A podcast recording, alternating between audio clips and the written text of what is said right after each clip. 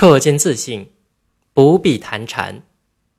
性天澄澈，即饥餐可饮，无非康济身心。心地沉迷，纵谈禅演技，总是拨弄精魂。这段话的意思是说，本性清明纯真的人，饿了就吃，渴了就喝，这一切都是为了保证身心健康。心中迷乱糊涂的人，即使谈论佛迹，也都是在浪费自己的精力。战国时代，赵国有个著名的老将，叫赵奢，他的儿子叫赵括。赵括自幼聪明好学。尤其喜欢研究军事，读了不少兵书，并且可以倒背如流。每当谈论起军事战略战术，他可以引经据典，滔滔不绝。许多人赞扬他，钦佩他的才能。赵括听了，心里得意洋洋，嘴里情不自禁地说：“打仗很简单，没什么了不起。”赵奢听了。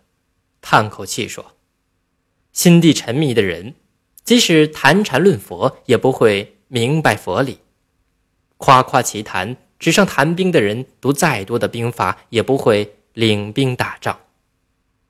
将来赵国不用他便罢，如果用他领军打仗，那赵国就要毁在他的手里了。”几年后，秦国进攻赵国，赵王任赵括为将。果然不出其父所料，赵括由于只会夸夸其谈，没有什么真才实学，为人又很浮躁，急功近利，最终导致了对秦战争的失败。孔子说：“好言吝啬，先于人。”又说：“君子敏于行而讷于言。”其意都是注重内心的修养，反对表面的夸夸其谈。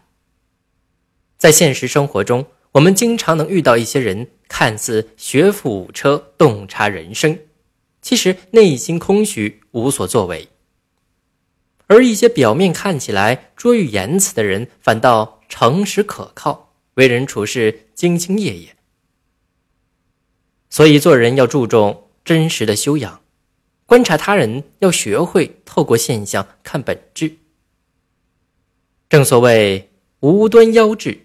终成泉下骷髅，有分功名，自是梦中蝴蝶。